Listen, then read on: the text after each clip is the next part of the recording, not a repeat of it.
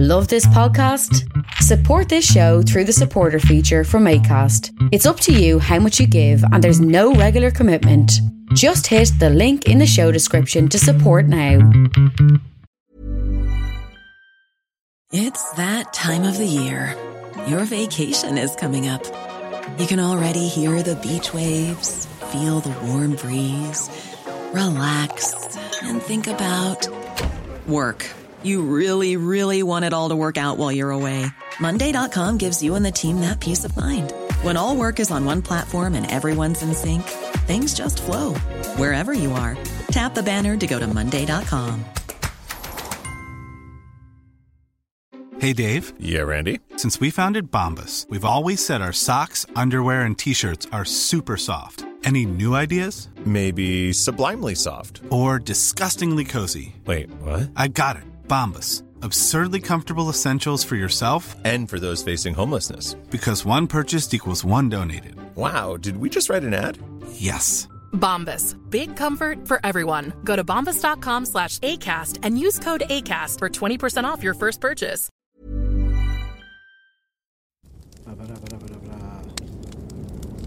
On a dark, cold, wintry night, I like nothing more than encasing myself in the hide of a bear that I hunted using my uh, bare hands, and then starting a fire using all my enemies before drinking a hot cup of revenge.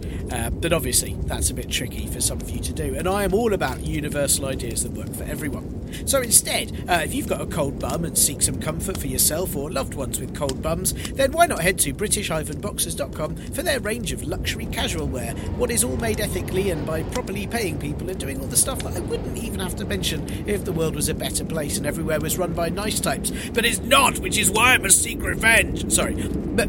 As it is, uh, British Boxers are a great company to support, not just because they're lovely people, but also because their jammies are well nice, as are their nightshirts, undergarmentals, and they've even got a section called Kids and Pets, which obviously sells clothes for kids and pets, not actual. Sell kids and pets like that. That'd be weird, but don't worry. Luckily, by having ears of taste and listening to this podcast, you can get fifteen percent off any purchases at british dash boxers dot com by using the code PARPOLBRO fifteen! So go do that right now. Or you could hunt a grizzly and destroy a cartel. But, I mean, to be honest, it is a lot of work. It's quite tiring. Ethically, very dubious. Maybe just buy some nice P Js instead.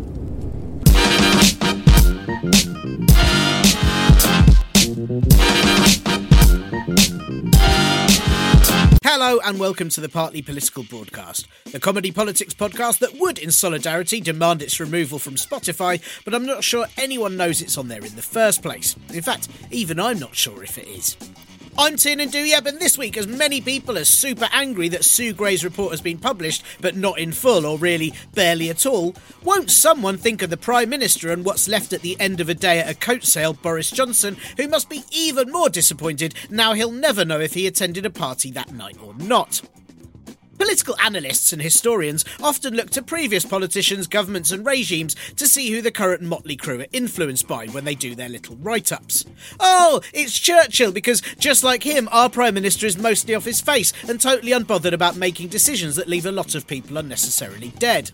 Oh, it's Thatcher that he's just like, because the Prime Minister also only gets four hours sleep a night, but that is because of all the parties. Or, oh, it's Genghis Khan, because Boris Johnson also has absolutely no idea how many kids he has.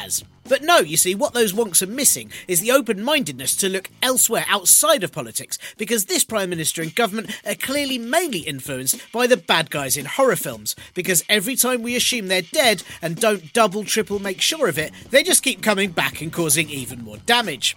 Boris Johnson himself, of course, also takes influence from the near-microscopic animal the tardigrade, not just in his appearance like a half-full Hoover bag, but also depressingly in his ability to survive almost anything. Last week, the headlines were full of assurances that it was the end for Boris Johnson, as yet even more reports of parties at number ten emerged. It turned out the four hundred sixty-seventh reported illegal party at Downing Street was one for the Prime Minister's birthday in June twenty twenty, where, while the country was banned from indoor gatherings, thirty people gathered to sing Happy Birthday to Johnson and have their cake as well as eat it.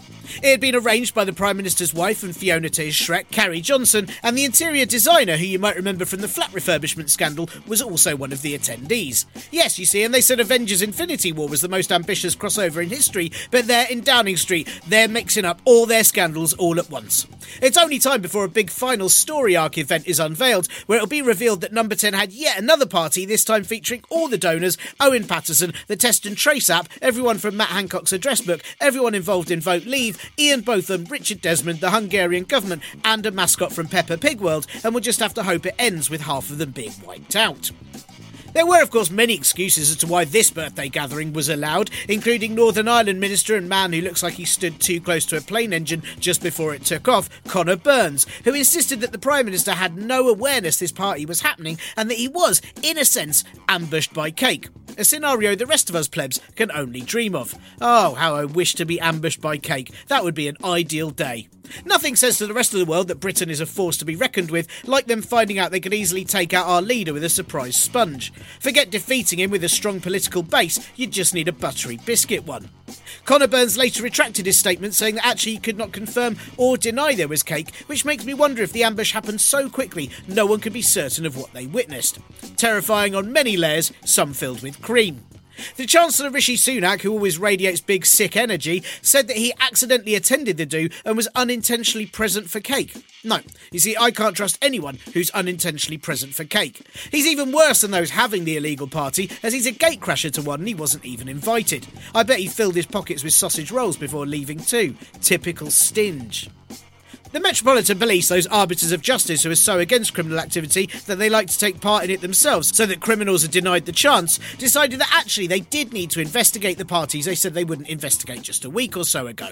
And in fact, they needed to investigate them all so much that Cabinet Secretary, who looks like she's constantly being bothered by a sad wasp, Sue Gray, would only be able to make minimal reference to them in her report to those parties they're also now looking at, or it could prejudice their investigation. And the Metropolitan Police hate prejudice almost as much as they They hate crime, which is again why they try to do most of it, to prevent others without the systematic experience of doing so from even attempting it. It will be interesting when the Met asks for witnesses to the events to get in contact and they end up having to call themselves. Actually, I say that, but if you remember from that time she ordered police to attack all those mourning women with candles in order to protect people who suffer from keriophobia, I think. Boy from seventies school drama and Met Police Commissioner Cressida Dick only attends legal gatherings, so they should be able to come to a decision based on whether she was at her pal Johnson's house or not. This, of course, has caused concerns that Sue Gray's report would be watered down from what it should be, which was already a report by someone the Conservatives trust into the actions of the government that she works for. So I'm not sure if you can dilute water, though I suppose it might be possible if what you're pouring water onto is the shit and piss-filled rivers of English politics. Maybe the Met just understand the popularity of the true crime genre and thought with their current reputation it might be good to get in on that, and so they'd let the British public put together all the clues for themselves. So Gray's report was only allowed to contain minimal reference to the twelve events the police are looking into, which we all hoped just meant Gray would write about them in a size two font and we'd be able to see what went on if we really zoomed in.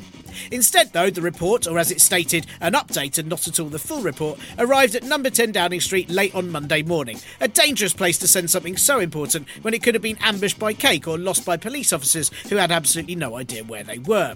And at only twelve pages, the update, including annex and one left intentionally blank, much like the Prime Minister's memory, is not so much Sue Gray's report as merely twelve shades of grey, appropriate in that the entire country has once again been fucked.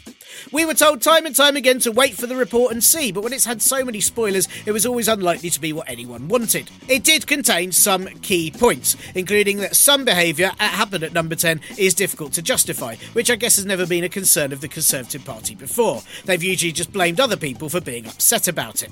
Sue Gray says that some of the gatherings were a serious failure to observe the high standards expected at the heart of government, and that is a shock to me, as I assume they're entirely heartless. And she also made the point that the parties represent a failure of leadership and judgment of number ten and the Cabinet Office, which, I mean, I could have told you that, and I didn't even need to be hired to do it. Boris Johnson says he's accepted Sue Gray's findings in full, which is handy as they weren't remotely in full and were barely even skimmed when it comes to findings. The Prime Minister said he wanted to say sorry for all the things they didn't get right, which is a bold statement when to do that properly he'd have to continuously talk in the Commons for at least two hundred days straight.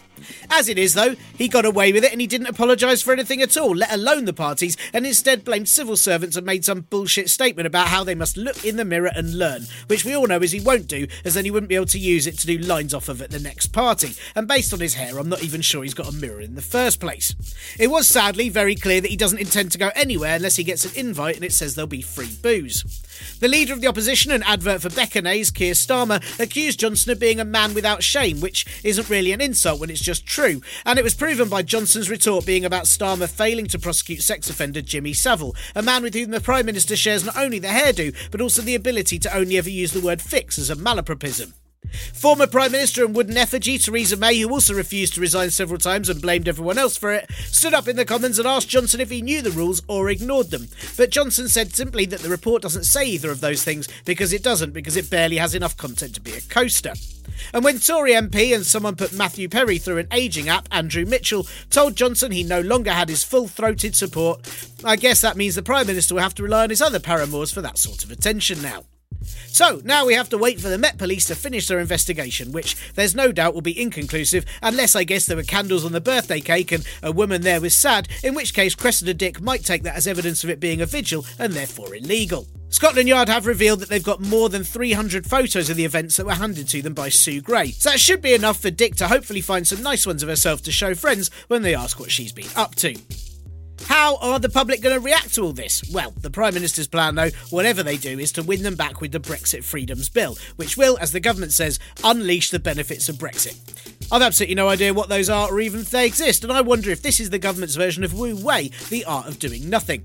Have we had the Conservatives wrong all along? And actually, their response to the pandemic was simply following Taoist concepts of inaction, and by having parties while everyone else is in lockdown, just their attempts at creating universal balance. Is the Prime Minister only drunk all the time to denote a state of spirit?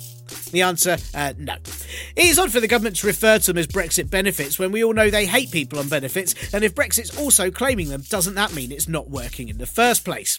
The Brexit Freedoms Bill is going to cut the E U red tape, they say, which I didn't think we had anymore, and all the red tape we seem to have left is from leaving the E U in the first place. I worry that this red tape that's left over is actually just holding the cracks of the country together, and with any further snips we could actually tumble into the sea. I say worry, I kind of hope. The proposals on the Brexit Freedoms Bill include a section about setting high standards at home and globally, which, considering this week, is absolutely hilarious. I say this week, I mean all of the last ten years. The only people around the world who might now be using this country as an influence are pirates, people involved in the circus, and anyone whose job it is to fall downstairs while holding a tuba. Then, of course, has been the announcement of the Levelling Up Fund, which will regenerate twenty towns and cities in England which have already been fucked by the Tories through austerity in the last decade, and it will now not give them quite enough money to fix any of that properly. Nothing says levelling up like demolishing your tower block and giving everyone who's in it some sleeping bags ten years later and telling them it's an upgrade. The funds are less than those places got via the E U before Brexit, and it's money that the government admits has been recycled, as it was already allocated for other things but has been removed from those to be put into this. Is it still recycling if you're taking it away from somewhere and using it elsewhere? Doesn't it have to be used first? If I remove a plank of wood from someone's scaffolding that they're currently using and take it to use as a skate ramp for a hamster whose cage I've dismantled, am I recycling it or am I just being a massively unhelpful prick? Even Housing Secretary and congealed cuppa soup Michael Gove is reported to have said the Levelling Up white paper is shit, and he's someone who likes the wham rap. Meanwhile, Sunak and Johnson have doubled down on their policy of increases to national insurance from April, as they say it must go ahead as it will help clear the N H S backlog. How? By making sure people starve or freeze to death before they get to rebooking their appointment? Sunak has been urged by think tanks to shift the burden of tax from work to wealth, but then I suppose he'd be worried that wealthy people who don't work would have to contribute to society more, and that's not fair to all his friends and family. Someone's got to cover the four point three billion pounds lost in fraudulent pandemic relief scheme claims that Sunak can't be asked to chase up, and it can't be the people who made those claims, as then that'd be reusing stolen cash, and that only happens through the property market and party donations, so hey, it's just much less hassle if we cough up for them. It's hard to see where we go as a country from now on without constantly Googling to see if it's possible for an entire island to sink. But there is some hope, as Boris Johnson is going to visit Ukraine next week with the aim of quelling rising tensions between them and Russia. Johnson's going to reiterate the need for Russia to step back, but I'm not sure they're going to give a shit unless he threatens that they can't keep buying properties in London. The U K is unlikely to send any troops to the Ukraine, not least because they're all too busy over here driving fuel lorries and helping deliver COVID tests. So it's really just Johnson's attempt to look big on the world stage and show off. But hey, I'm cool with that, because nothing says hope for all of us here in Britain than sending our Prime Minister to a potential war zone when he can't even defend himself against a cake. In other news, Foreign Secretary and vintage cartoon mug Liz Truss was revealed to have flown by private jet to Australia, costing the British public five hundred thousand pounds. You might say that's a waste, but to those people who would have had to sit next to her on a commercial flight for twenty-four hours, that is an absolute bargain. And hey, if they'd refused to let her fly back, it would have been worth twice that. The Court of Appeal has upheld the High Court's decision that it would be unlawful for the Home Office to strip a person's British citizenship without notice. The Home Office is, of course, going to appeal the appeal, as there's no good use of taxpayers' money, quite like spending it until someone says you're right to be an evil piece of shit. Labour M P for Canterbury and woman who always looks like a background extra in a soap opera, Rosie Duffield, is considering leaving the party after what she calls obsessive harassment when an anonymous party member wrote an article saying that actually Rosie Duffield no longer lives in her constituency and rarely even visits, and nor does she even turn up to Parliament very often. Wow, so it's going to have to be a tough choice for Rosie, isn't it, to decide whether to leave her job as an M P or to continue not really doing it anyway. Maybe she just realised the best thing for her constituents was if she kept as far away from them as possible and tried to make Parliament forget they even exist. Similarly, I'm considering giving up driving as all the other drivers on the road keep bullying me by beeping their horn and shouting things at me like, "You're a reckless, dangerous prick and you're going to get someone killed." Oh, it's just bullying. A bill to make British Sign Language legally recognised has received government backing, which is great news. I suppose the worry is that even if it's legally recognised, that doesn't necessarily mean the government are going to pay any attention to it. Big shout out to all the B S L interpreters who translate broadcasts from Parliament and somehow resist just doing wanker signs all of the time. And lastly, Conservative M P and man who looks like a cheap stand-in in a Hammer horror film, Hugh Merriman, went to visit the lorry queue on the A twenty and trod in human faeces. Still, what could better represent our current relationship to the E U, meaning we're now a third country? And I suppose we can now definitely say that Merriman has first-hand knowledge of the shit lorry drivers are dealing with. He should really change his name to Pooh Merriman. Oh, so pleased the Not Report from Sue Gray was released halfway through writing this week's show. Yes, I knew that would happen. No, I didn't plan for it, and I had to scrap half of the show and then start again. Yes, I am an idiot and I should have learned by now, but isn't that one of the joys of this podcast? Isn't that why you tune in? That after six years of doing it, I've absolutely not learned a single thing and just keep ploughing on regardless of the increasing difficulty. And isn't that, in a way, why this show is so representative of British society as a whole? Exactly. Ah, oh, fuck me, what a grim old week of draconian state of things news it's been, and also exactly what you'd expect. Sorry, I mean, hello you. Ah, uh, oh, don't you bloody wish you could be ambushed by cake? I'd like it just once, even a cupcake. Some people have all of the luck. There's no cake in our flat right now, but in a weird moment of needing to sort things out um, this weekend, I did count how many bottles of different hot sauce we currently have, and uh, it's twenty-five. Yep, not, I'm not ashamed. I'm a bit ashamed. That's kind of being in need of an intervention levels of problem, isn't it? No cake. We're currently out of margarine, but right now I have enough hot sauce to bathe in it, which no, I'm not, I'm not going to do that. Not even for charity. Is this just like a middle-aged thing where I'm increasingly craving the need to feel something, anything, and hot sauce is sort of fulfilling that? Or is it just that by setting the inside of my mouth on fire repeatedly every day, I'm having the most excitement I can handle in my life, as currently even the idea of driving mildly over the speed limit for two minutes or walking on the wrong side of the escalator is basically exhausting to think about? I don't know, but please do send some sort of help, or maybe yoghurt. Probably, probably best to send loads of yoghurt. If I was ambushed by cake, I wouldn't need such things as hot sauce, would I? I'd have cake. But look, there are some good things in life, aren't there? Right? I'm trying to be optimistic. On Friday night, for example, our daughter slept solidly for nearly thirteen hours, um, though that was because we took her to an adventure park during the day and she ran around for five solid hours uh, during that. So now I'm just trying to see how much it costs to have a human-sized hamster wheel in our living room. How do kids have endless energy? Is it because they're sort of like, they've got big people energy, but they're condensed, so it just sort of lasts longer? I don't know how it works. That is the first time we've successfully got her completely tired in about six months. And it still didn't wear her brain out. Like, right until bedtime, she was still asking four hundred weird questions and saying things like, "I wish I had teeth on my feet," which is grim. And also, no, you don't. She'd get through far too many socks. Um, anyway, I've now had one really good night's sleep in the last three years and ten months, and I feel so recharged I could eat some hot sauce, which is lucky, really, I suppose. Um, I hope you two have had some sleep, or if you hate sleep, I hope you haven't. But also, sort it out. Sleep is brilliant, isn't it? Sleep's one of the best things. It's such a cruel trick of life that kids don't don't want to sleep, but when you're an adult and have kids, that is the only thing you want, but they won't let you have it. It's like one of those sitcoms where the most opposite people live with each other, except it's life and it's mean. Um, but thank you for being here, sleep deprived or sleep nourished and fulfilled. And big thanks this week to Marius, Anne-Marie and Christine for the very kind Ko-fi donations. And should you wish to support this here show in a monetary way, then please chuck some dosh at ko-fi.com forward slash parpolbro or join the patreon.com forward slash parpolbro. And I promise all money sent there is used only for good. My own good, obviously, but you know, I won't use it to buy any petrol at Shell with it or anything like that. Um, I mean, that's partly because there's not a Shell garage near me, but I won't say that bit out loud. Shit. Um, oh well, look, I'm not going to buy any more hot sauce with it. I've clearly got enough of that. I'll use it. I'll use it for coffee. Anyway, if you can't or you don't want to support this show in a monetary way, then please consider giving it a podcast review at one of the podcast places where you can do that, and telling other folks that this is here for all their cathartic political needs slash hot sauce chat. Um, it's another interview straight through episode this week. Is that okay? How did you like that last week? Did you miss me explaining a current issue badly in the middle of my chats with people who know things, or is a shorter, sleeker podcast, that is one that if it had a beard would just resemble me? Is that better for you? Do you want shorter and sleeker, or do you want longer and ramblier? Let me know in one of those communication methods that you have at your disposal.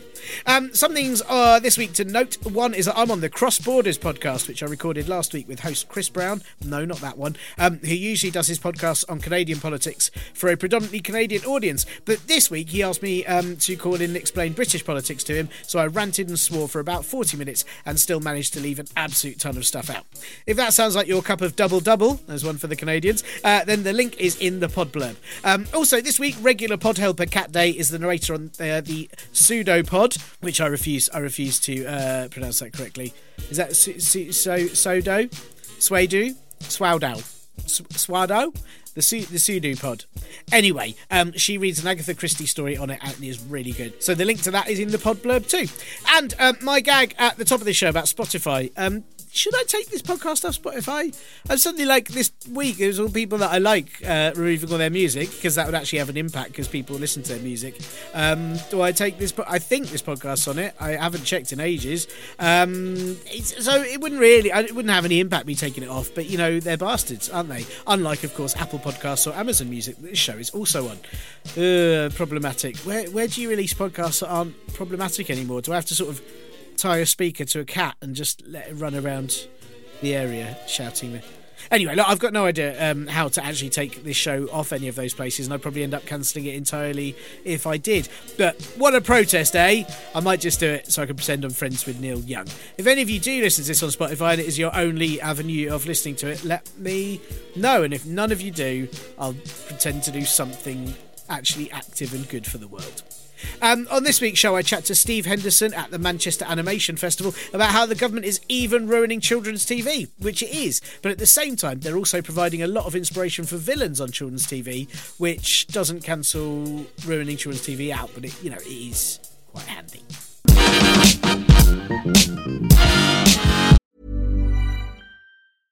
Ready to pop the question? The jewelers at Blue Nile dot com have got sparkle down to a science with beautiful lab-grown diamonds worthy of your most brilliant moments. Their lab-grown diamonds are independently graded and guaranteed identical to natural diamonds, and they're ready to ship to your door. Go to Blue Nile dot com and use promo code LISTEN to get fifty dollars off your purchase of five hundred dollars or more. That's code LISTEN at Blue Nile dot com for fifty dollars off. Blue Nile dot com, code LISTEN. Hey, I'm Ryan Reynolds. At Mint Mobile, we like to do the opposite of what Big Wireless does. They charge you a lot, we charge you a little. So naturally, when they announced they'd be raising their prices due to inflation, we decided to deflate our prices due to not hating you. That's right. We're cutting the price of Mint Unlimited from thirty dollars a month to just fifteen dollars a month. Give it a try at mintmobile.com slash switch. forty-five dollars up front for three months plus taxes and fees. Promo rate for new customers for limited time. Unlimited more than forty gigabytes per month slows. Full terms at mint mobile dot com. Hey, it's Ryan Reynolds, and I'm here with Keith, co-star of my upcoming film, If, only in theaters May seventeenth. Do you want to tell people the big news?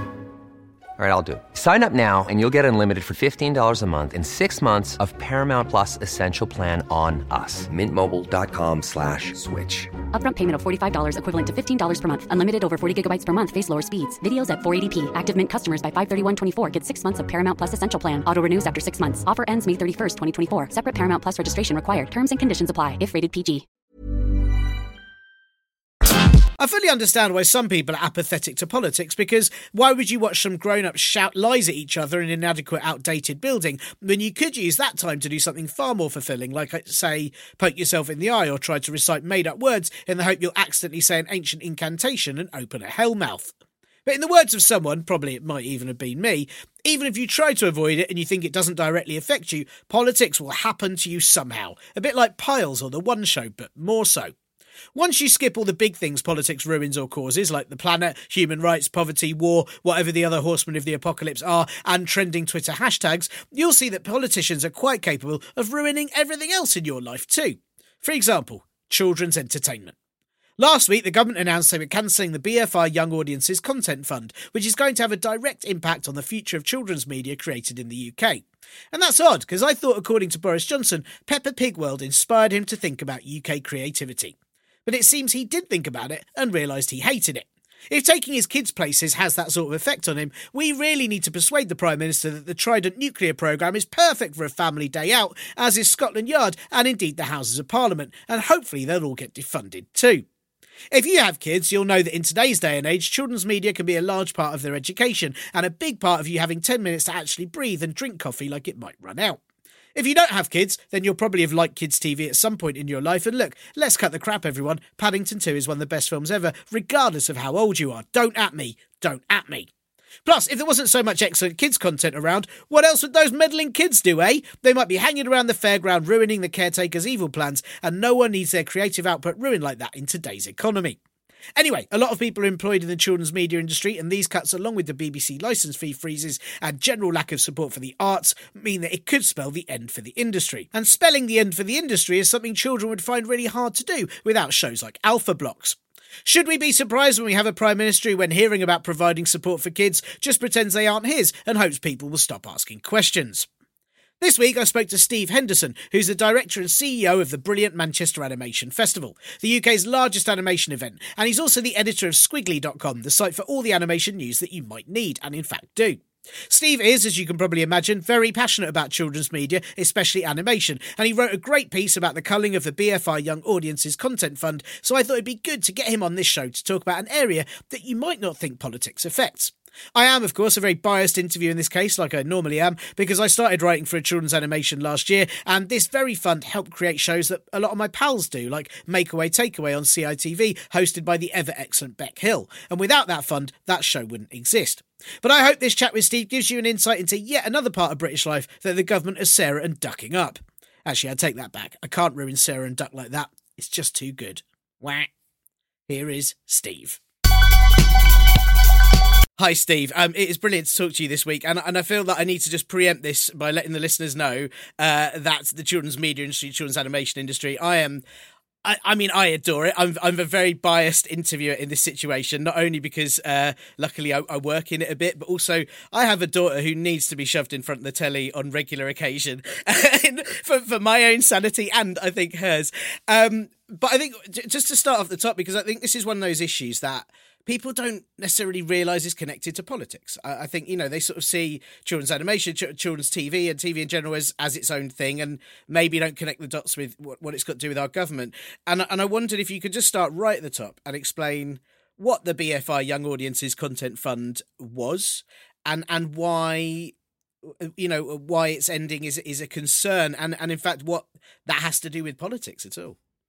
Well, yeah, thanks for having me on. It's it's uh, it's a pleasure to be talking about this this fund. Obviously, it's a, it's a great tragedy that it's no longer uh, going to be with us. And it is very much to do with politics. It's it's a fund that was um, a pilot scheme, a fifty-seven million pounds pilot fund set up by the Department of Culture, Media and Sport, or Digital Culture, Media and Sport, the D C M S.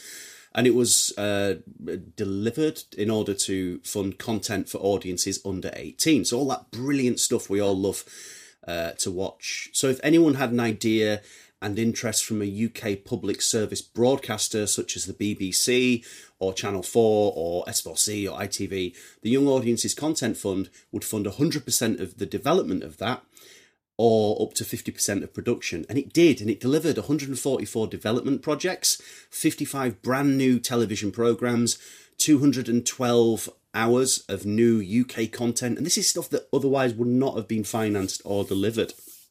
And the news that this successful pilot isn't going to be moved ahead is a concern because there simply isn't anything to replace it. There has been a huge reduction in U K-produced shows for kids. And whilst there are international co-productions, this usually means that the British identity is taken away from them. So if you pitch a show about a kid growing up in Barnsley, Uh, and you have a U S uh, company funneling money into it, the chances are that they'll ask you to set it in America. And you might think, oh, that doesn't matter. But if you're a kid from Barnsley or Aberdeen or Cardiff and you hear your own accent on the T V, it means a lot more than, than we might think as adults. So, yeah, it's a huge concern because there's literally nothing left to fill the gap. You know, our children are left with imported television, uh, it's all financed by adverts. And worse still, they've got these unregulated YouTube videos that they can watch and an algorithm that can take them literally anywhere, not in a good way. So without the fund, it looks like the, you know, the U K's uh, hopes of producing the next Wallace and Gromit or Bob the Builder uh, could well have been snuffed out. And it was one of the things that quite surprised me when I was looking at the, um, you know, all the things that the Young Audiences Content Fund had sponsored. There was a lot in in for in Welsh language, uh, in Gaelic, and a lot of regional programmes that I... You know, I'm guessing now things like that just won't happen. That sort of funding's co- completely gone. Yeah, it, it it kept that alive. It really did, and that stuff's that stuff's important. We might not sit down and watch shows uh, that are, that are made in the, the Gaelic language or, or Welsh because we don't speak Welsh. Or speaking of, I don't speak Welsh. I don't speak Gaelic, um, but it's an important marker as to to our culture, and that's what the you know the the B B C and other public service broadcasters provide is that kind of benchmark of, you know, of culture, really. And it's perhaps a silly question. What what did we do before this fund? Was it just that there was less content being made before this fund? Has it, have we seen a, a you know a massive boost in the British uh, sort of children's media and children's animation industry since the fund appeared, or or was there something else in place? There wasn't ever anything in in, in place on this scale. Uh, however. The the British children's television landscape has changed dramatically uh, over the last few decades. There's been there's been bans on advertising. There's been bans on uh, having things like junk food and things like that in your in kids' T V show. It's all all all good stuff really that, that we need to make sure that that the quality is up there. Uh, but in this day and age, it's very difficult to get a T V show Uh, funded or greenlit, any T V show, not just kids' T V show. I'm sure I'm sure everybody uh, understands that. Uh, there's a fantastic story from uh, from Brian Cosgrove, which I always go back to to show the difference between making a T V show now and making a T V show back in the day. Brian Cosgrove, some of you might know, is the creator of Danger Mouse and Duckula and Wind in the Willows, Cosgrove Hall Productions from Manchester. Um, and he was at a Christmas party in the nineteen eighties. And the uh, the director of Thames Television, the head of Thames Television, just came up to Brian Cosgrove and just went, "What are you going to make for me next?" And he went, "Oh, I was thinking about making Wind in the Willows." And then the the uh, the, the head of um, Thames Television's uh, wife turned around and went, "Oh, I like uh, Wind in the Willows." And he, the the director looked at Brian and looked at her and then thought, "Oh, well, don't make it for my wife then. Just you know, just." All right, and it was it was done on a handshake. It was done on a promise. It was done on a, we can trust you to make these shows. And now there's so many people invested in there.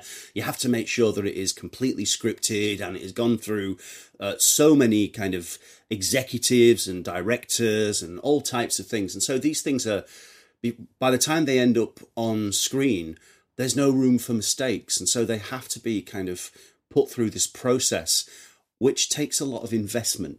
And that's what the Young Audiences Content Fund was there for. It was there to fund development, and it was there to to streamline and to kind of make your your television idea uh, fit for telly, really.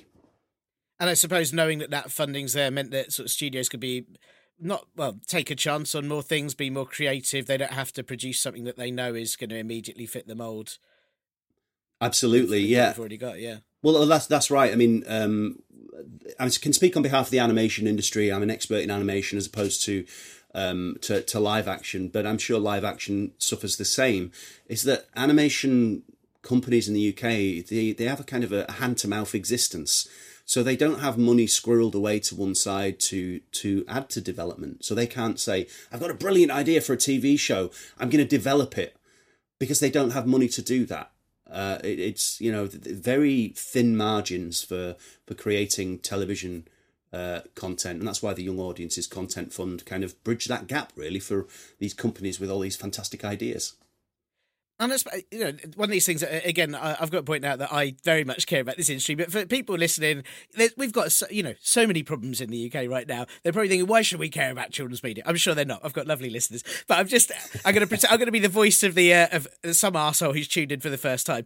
Um, but, you know, you know, this is, uh, we've got the, aside from just these T V shows being made, I'm guessing this is going to affect employment. It's going to affect people that are in, involved in this industry and jobs. There's got to be an economic Uh, side to this as well, and and I wondered, um, well, well, we'll speak about that more in a minute, but you know, there was this T V, uh, a lot of children's T V educated kids during the pandemic when schools weren't around, so I'm guessing there's a whole other kind of societal impact that this will have as well. Huge, yeah. Um, you know, the the U K uh, children's media in, industry is huge, and it is a huge asset to the country, and it's a huge cultural asset to. to the world. And the U K has a proud history of producing amazing content for children. We all remember our favourite shows, uh, our characters as kids, and you only need to, you can mention it to the grumpiest person you know, and you'll say Thomas the Tank Engine, and we go, oh, I remember Thomas the Tank Engine, and they'll, their face will light up. It's it's it's just the, the effect that they have, and it's without a doubt one of the best things that we've got going for us in the U K. Uh, you know, Wallace and Gromit, Peppa Pig, Paddington Bear, Bob the Builder, uh, Danger Mouse, to, to name the animated examples, all acting as ambassadors for the U K. You know, Wallace and Gromit and Shaun the Sheep are huge in Japan, particularly Shaun, as he has this Charlie Chaplin style, slapstick style, um, and no dialogue. And he's absolutely loved internationally. But in terms of money, um, I... I don't have a precise figure for how much the U K children's media industry is worth, but I know that Peppa Pig alone is estimated to be worth one billion dollars internationally. Wow. Um, it, it broadcasts in over one hundred eighty different countries and has merchandise deals everywhere. Uh, I also gather it as a theme park, which is frequented by our current Prime Minister uh, at, the, at the time of recording. Um, yeah, and, and obviously children watch uh, thirteen hours of T V a week and spend something like fifteen hours online, uh, usually playing games or watching videos. So we have to take special care as to watch our, what our young audiences watch. It's really important that, you know, what is created uh, is is of the utmost quality. Yeah, I mean, cause that's been one of the, the, the big things, you know. Um... There's been a lot of talk about the B B C licence fee freeze as well, and then potential cancellation in twenty twenty-eight. We'll see what happens by then. Um, hopefully not. But I, one of the things I, I don't see mentioned often enough is that that would mean obviously C Beebies is affected, C B B C is affected. Then obviously the B B's kind of, uh, you know, the global side of it and all their children's content too. Um, are you quite concerned about what that's what the, the B B C licence fee freeze, possibly cancellation, is going to mean for children's media too? Yeah, massively concerned. I think it's it's it's a it's a horrific decision, really. Um, but there's a really interesting bit hidden away in the settlement letter uh, to the Director General and the Chair of the B B C. Obviously, Culture Secretary Nadine Dorries said, and this is me quoting her, um, I have decided not to top slice the licence fee for the purpose of contestable funding over the course of the settlement period. This will return close to one hundred million pounds back to the general licence fee income. And what she's saying there uh, is, uh, or what it looks like she's telling the B B C, is that she was going to fund the Young Audiences Content Fund, or as she calls it, the Contestable Fund, with B B C licence fee money. But those barbaric cuts now long, no longer make this possible. Um, But what is also interesting in that is the B B C did not fund the three-year pilot. It was D C M S money. It was government money. Um, and it's a pretty trifling amount of money considering the, the cultural and economic value that is returned. You mentioned there jobs that are made of that. You know, when we talk about development for an animation series, we're talking about writers, we're talking about designers, we're talking about engineers, we're talking about computer scientists, we're talking about animators, we're talking about absolutely everything uh, to make something work. You know, animation makes jobs. Um, the, the government could easily find the same amount of money again to keep this really successful fund running for years.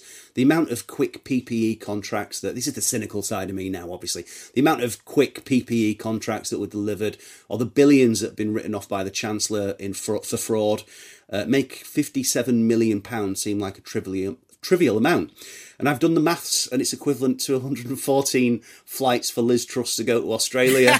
uh, it's it's almost, It's not much. It's, you know, I say it's a trifling amount for what is delivered, you know, and what it brings back in terms for jobs, cultural contribution, uh, and in terms of what, what the alternative is for our kids, which which doesn't look very good. No, not at all. There's some fantastic maths. And and obviously cynicism is more than welcome uh, on this podcast. uh, more than welcome. Um, I, I wanted to ask as well, because, I mean, It's, it's all looking very worrying. And, and one thing that I uh, I read about one particular fund that was for animated work that, that is a Europe-wide thing, and now British companies aren't, or British production companies aren't allowed to enter because of Brexit. And I wondered if Brexit has had much of an effect on the animation, uh, especially the animation industry, but, but sort of children's T V industry as a whole. Has that been another blow to it? Yeah. Yeah, uh, unsurprisingly, yeah, uh, Brexit has had an adverse effect on the, the industry. Uh, the creative industry as a whole benefited quite handsomely from our relationship with Europe. Uh, the Creative Europe Project Fund uh, between two thousand fourteen and, and twenty twenty uh, funded creative, cultural and audiovisual sectors in the U K. So that's film, T V, radio, the stuff we all do best. Uh, and they funded it to the tune of one hundred eleven million euros. And now we're not in Europe anymore. We can't benefit from a fund that we don't pay into. Uh, and the government has set up the Global Screen Fund, but that will provide only seven million pounds a year for all those sectors to uh, apply to. And just to put that into context, one episode of the last season of Game of Thrones cost around about eight million pounds to produce. Wow. So, yeah, it's not, not a lot. Uh, and what's more, uh, pitching at Cartoon Forum, uh, a place where people take those ideas along to find money from broadcasters and production studios, will no longer allow a U K uh, production house or studio to bring along their own ideas. They can only be a co-producer. Uh, what I mentioned earlier on about people going in with a different country. Uh, and it's a reminder, really a stark reminder that to the animation industry particularly, because it was that that event that Peppa Pig found its backers, and like I said, that's now worth a billion pounds a year. So, you know, this is an important event that Brexit has made our ideas unwelcome at. And the tragedy here is that we don't actually need to be in Europe to pay into the Creative Media Project Fund or Creative Europe, because you have the likes of Montenegro, Norway, Iceland, Serbia, all countries that are not in the E U but pay into the fund and benefit from it too. Uh, so we could have kept that, but for some reason we've not. So, uh, yeah, Brexit strikes again. And is, is there any, just try and find some hope uh, somewhere. Is there, you know, ha- have our prospects on, um, obviously you mentioned the issues of of sort of making things for uh, countries like the States, or make things through production companies elsewhere, and, and the fact that there may include unwanted influences in terms of junk food, et cetera. Um, but have, you know, are we likely to see an increase in interest from more international studios because of this? Is is there is there hope in, in that field, or do you think it just means, like with so many of our other projects, um, products? Sorry, we're just going to be shipping in other people's shows rather than making our own. I I hope it's one and not the other. Uh, I really do, and but. We can't run an industry on hope. We can't run an industry on uh, on uncertainty. And what the Young Audiences Content Fund did is it delivered it delivered uh, proof that we could do this thing, and that, that these once these things are are funded and, and looked after and cherished and and and helped, that that you get a return for that. Uh, we we desperately need the Young Audiences Content Fund or an equivalent. Uh, you know, the, the amount of projects, the amount of short films, T V series, uh, live action and animated that were produced, that were put together uh, by this uh, this amazing amazing initiative uh, was uh, was superb. You know, the for the fund not to continue uh, when it was so vastly successful is perplexing, to say the least. Uh, and uh, although it would be great to say, oh, yeah, but we're the best in the world and we made Wallace and Gromit and Peppa Pig and all that sort of stuff, and we made Blue Peter, you can't run an industry on saying how brilliant we used to be. You've got to give us the chance to to keep our place in the world and to to continue to show how amazing the U K is. And that can only happen with investment. Uh, so, yeah, hopefully uh, this uh, this insane um, decision can be looked at and uh, and and hopefully changed. Really hope it can be changed, but not much uh, not much hope out for that, unfortunately. Oh, well, I tried. I tried. it's, every nice interview try. Is the same now. It's a, it's all right. I, it's what I expect. One day we'll find a, a, an optimistic interview. Um, no, I totally agree. It's um, it's such a depressing decision as are. Oh my God, there's one every day at the moment. Um, but yeah, it's particularly heartbreaking. Um, now listen, let's let's end on something nicer. But you know, you run the wonderful Manchester Animation Festival. I was uh, the lineup for last year was just astounding, and I, I'm gutted I didn't get to watch as much online as I wanted to at the time. Um, hopefully this year. Um, You also run uh, the brilliant sort of animation online site Skwigly. Um, and, uh, you know, apart from yourself and those wonderful places, um, who would you recommend listeners check out about information and news on, I suppose, the effects of politics on, on culture, entertainment and art, um, particularly in children's media? Who do you go to uh, for for your information? Yeah, it, well, it's uh, th- thank you very much for the for the plugs. Uh, if people want to know how to spell Skwigly, it's S K W I G L Y. It's the most ridiculous name for a website you've ever come across. um, but yeah, um, thanks very much for the plug.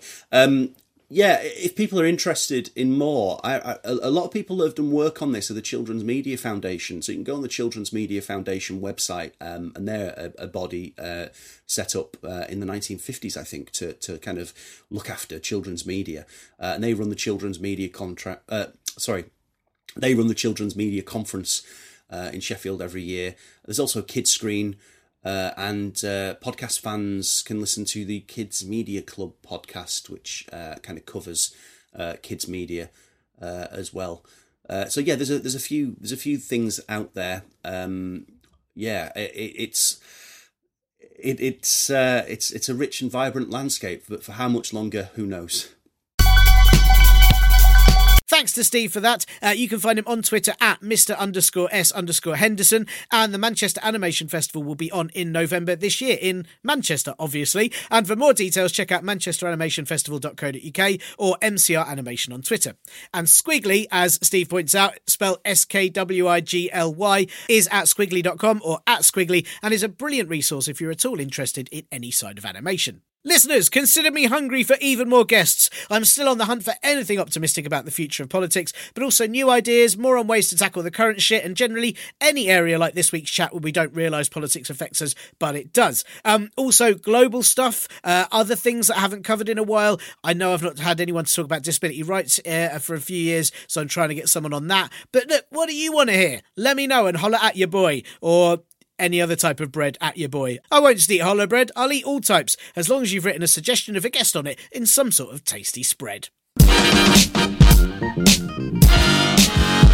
And that's all for this week's Partly Political Broadcast podcast. Many gracious appreciations for your listenings to this here audible despairing, and should you not have hated even a minute of it, please take a moment of your mortality to recommend it to someone you know in the real life or metaverse so they too can indulge. If you actually enjoy it and you know aren't just saying that to impress the cool kids, then why not buy me a caffeinated beverage at ko-fi dot com forward slash parporbro or join the patreon dot com forward slash parporbro to revel in such rewards like the sweet sound of nothingness and the sheer joy of giving. If you can also give it a review on whichever podcast site you use, as apparently that helps promote the show, but after six years of doing this now, I'm not actually sure that's true. But hey, why not give it a go, and just maybe maybe the next one's the one that will do it. Big ups to Acast, my brother Last Skeptic, and Cat Day, who of course narrates this week's Pseudo Pod, so uh, do check that out. And this will be back next week when the Met Police put all the three hundred photos they have into a commemorative album for Boris Johnson and then say they weren't really investigating, they just didn't want Sue to ruin the surprise prezzy for their best pal. Bye! This week's show is sponsored by Ambush by Cake, a new fragrance from the nineties rock band to make you smell like you were never there.